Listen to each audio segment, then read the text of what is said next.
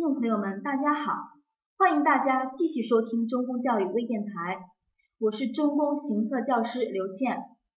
这一期呢，我们再来谈一谈特殊主观题以及细节性题目它的应对方法。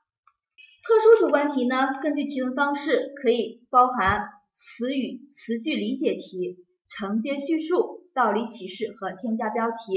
我们一一来看一下词句理解题，它的提问方式一般就是啊，文中的某个词或者是文中的某句话，它的理解是什么？那么会考察什么样的词呢？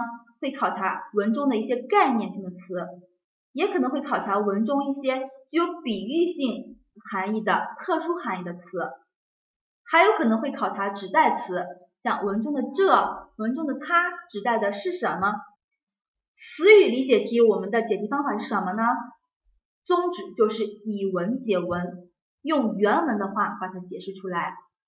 用原文的话解释的时候呢，我们要去结合整个材料的一个主题。那么整个材料论述的是什么样的话题？往往要。你理解的这个词是跟整个材料的主题词主题相关的。再一个，像指代词，我们的应对方法就是就近原则，找指代主体。好，词句理解题还会考察句子的理解。那么会考察什么样的句子呢？会考察文中的这种修辞句，会考察整个材料的主题句、主旨句，还有可能会考察长难句。所谓长难句，也就是句子比较长。可能成分呢比较全，主语、谓语、宾语、定语、状语、补语都存在，这是长难句。对于长难句，我们的应对方法就是首先呢，先把定状补去掉，找句子主干，然后呢，再来结合材料的主题句来理解。同样，考察修辞句和考察主题句的时候呢，我们也是以文解文，用原文的话把它解释出来。结合整个材料的主题句、主旨句，总之词句理解题都是要围绕整个材料的主题、主旨来展开理解。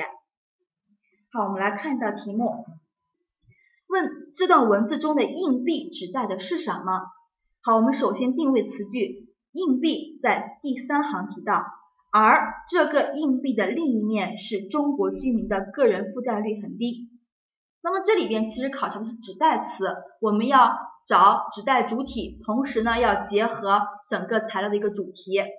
那么我们先来读一下这个材料，主题是什么呢？中国消费信贷市场的现状，使得对中国银行业投入巨资的西方银行在信用卡业务上仍是投资，没有盈利。不过外资银行对中国信用卡市场并没有失掉信心。虽然中国的消费者没有透支消费的习惯。而这个硬币的另一面是中国居民的个人负债率很低，中国内地的个人消费信用市场才刚刚开始发展，这对外资银行是极具吸引力的。好了，那么整个材料它论述的话题呢，就是中国消费信贷市场。这个硬币，硬币我们知道硬币是有两面的，是吧？所以说硬币指代的呢，一定是它的两面性，而不能单单指一面。所以说。二 B 选项，中国啊，C 选项，中国消费者的消费习惯是硬币的一面，就是消费者没有透支消费的习惯。那硬币的另一面呢？中国居民的个人负债率很低，对应的是中国居民的经济状况。C 和 D 都只突出了硬币的一面，它是不够全面的，排除。那么整个材料的话题呢，是中国信贷市场、消费信贷市场，而不是中国银行业。所以说呢，硬币指代的是什么呢？就是中国消费信贷市场。我们选择二 B 选项，而 A 选项是跟整个材料话题无关的，那排除。这是词句理解题。再来看一下承接叙述题。承接叙述题的提问方式一般就是接下来最有可能叙述的是什么？好，这样的题目，我们的做题办法就是先概括一下本段材料的主旨。整本段材料在讲什么？然后呢，重点关注尾句在讲什么？那么接下来要论述的话题呢，一定是跟尾句相衔接的。尾句说什么，我们就接下来就谈什么话题。那么我们去关注本段文字的主旨作用是什么呢？帮助我们排除选项。如果选项里边它表述的内容是本段文字的内容，那很显然不是接下来要表述的内容，因为接下来要表述的内容呢，啊，一定不能是本段内容，这样就属于重复了。好，我们来看一道题目，同样还是这个材料，问接下来最有可能叙述的是。好了，刚才我们读了材料，分析了整个材料的主旨呢，就是在讲中国消费信贷市场。好，那么我们再来重点关注尾句，尾句呢说的就是中国的硬啊这个消费者没有透支消费的习惯，而硬币的另一面呢是中国居民的个人负债率很低，其实讲的就是中国这种消费信贷市场的现状。中国内地的个人消费信用市场才刚刚开始发展，这对外资银行是极具吸引力的。尾句重点说的是。中国内地的信用市场呢，刚刚开始发展，对外资银行极具吸引力。那么我们想，接下来要讲什么呢？是不是就是讲这个吸引力在哪里，或者说这个潜力在哪里呀？那就是中国信贷市场所存在的巨大潜力。关注尾句。而 B 选项，中国消费者的消费习惯形成的历史因素。啊，整个材料没有讲历史因素，尾句也不是在讲历史因素，所以说排除。C，外资银行如何投资中国消费信信贷市场？中国信贷市场最后一句话只是提到这个中国消费信贷市场呢对外资银行极具吸引力，但并没有提到外资银行要怎么样去投资，没有提到这个话题，所以说 C 选项也不对。四 D。中国消费信用贷市场的现状是西方银行没有盈利的原因。好，这个选项就属于本段文字的内容，我们把它排除，因为本段已经提到了，接下来不可能再重复的去提。好，再来看一下道理启示题。道理启示题的提问方式一般就是这段文字告诉我们什么样的道理啊？这个材料的寓意是什么？它的做题方法呢，就是首先要概括材料的主要内容，抓住材料的核心信息啊，抓住作者想要告诉我们一个什么样的道理。第二步呢，我们再去选答案的时候，一定要去选择有高度的答案，也就是不能就事论事。所谓就事论事的答案都是错误的，都比较肤浅。好，第三点就是要从主人公的角度去思考问题。主人公，也就是材料的主人公角度思考问题，而不是自己的角度。那么我们来看一下这个题目，提问方式是老人说你开错了窗户，是想要告诉小女孩儿。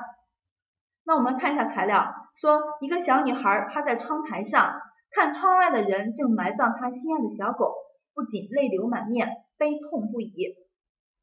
他的外祖父见状。连忙引他到另一个窗口，让他欣赏他的玫瑰花园。果然，小女孩的心情顿时明朗。老人托起外孙女的下巴说：“孩子，你开错了窗户。”那么，整个桥的主人公是谁呀？是老人想要告诉小女孩。那 A 选项，看世界的角度不同，心境也会不同。我们来关注一下整个材料的核心信息，是不是就是这个？你看问题的角度不同，或者说你转换一下问看问题的角度，你的心情是大有所不同的呀。啊，如果我只看到这种埋葬小狗，那我很难过；如果我去看欣赏玫瑰花园，我转换一个角度，那么我的心情呢又顿时明朗了。所以说呢，需要我们去转换角度思考问题，转换角度能够改变人们的心情，这就是整个材料它的一个核心信息。那 A 选项看世界的角度不同，心境也会不同，它是符合整个材料的一个核心信息的，对吧？那么我们选不选呢？往后看比较一下，二 B 环境对人的情绪有很大的影响。这个选项说环境对人的情绪有很大的影响，它其实就是一个就事论事，但是呢，你没有去抓住材料的核心信息，就是说我们应该去转换角度来思考问题，而不要只盯着那个不好的方面。去看，所以说二 B 选项它没有点明材料的核心，排除。C 通过转换视觉能摆脱失败和痛苦，那文中并没有提到失败，这个选项就属于跟材料的话题有些偏离了，排除。四 D 人应该懂得从不同的角度看待问题。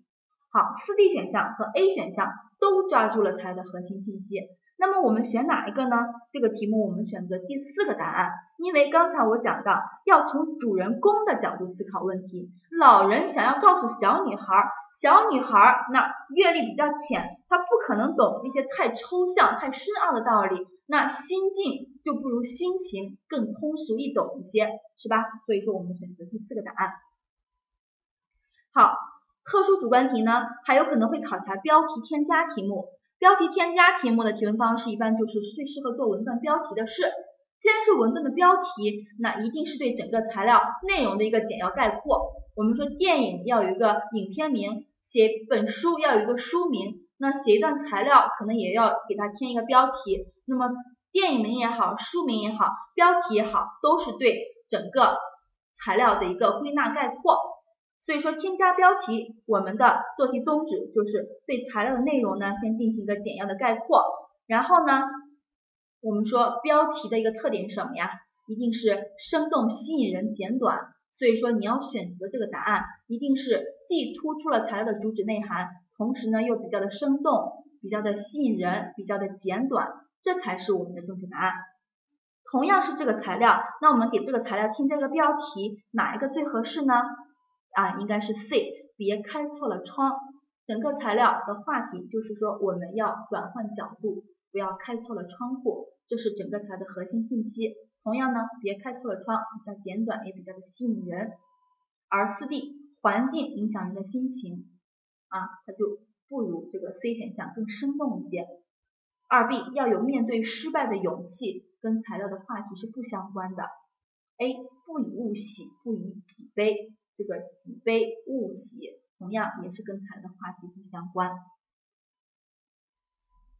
好，这是特殊主观题。大家要知道，特殊主观题呢，并不是每年都会考这四类题目。可能今年国考呢考一道词句理解，明年呢会考察一个添加标题。只是我们总结了近几年的国考真题，发现总的来说，国考真题涉及的特殊主观题呢有这样四类啊，希望大家啊来。好好掌握一下。那么我们再来看一下第三类题型，细节型的题目。细节型题目呢，它的提问方式一般就是啊，下列说法与原文相符的是，下列说法理解正确的是，或者说理解不正确的是。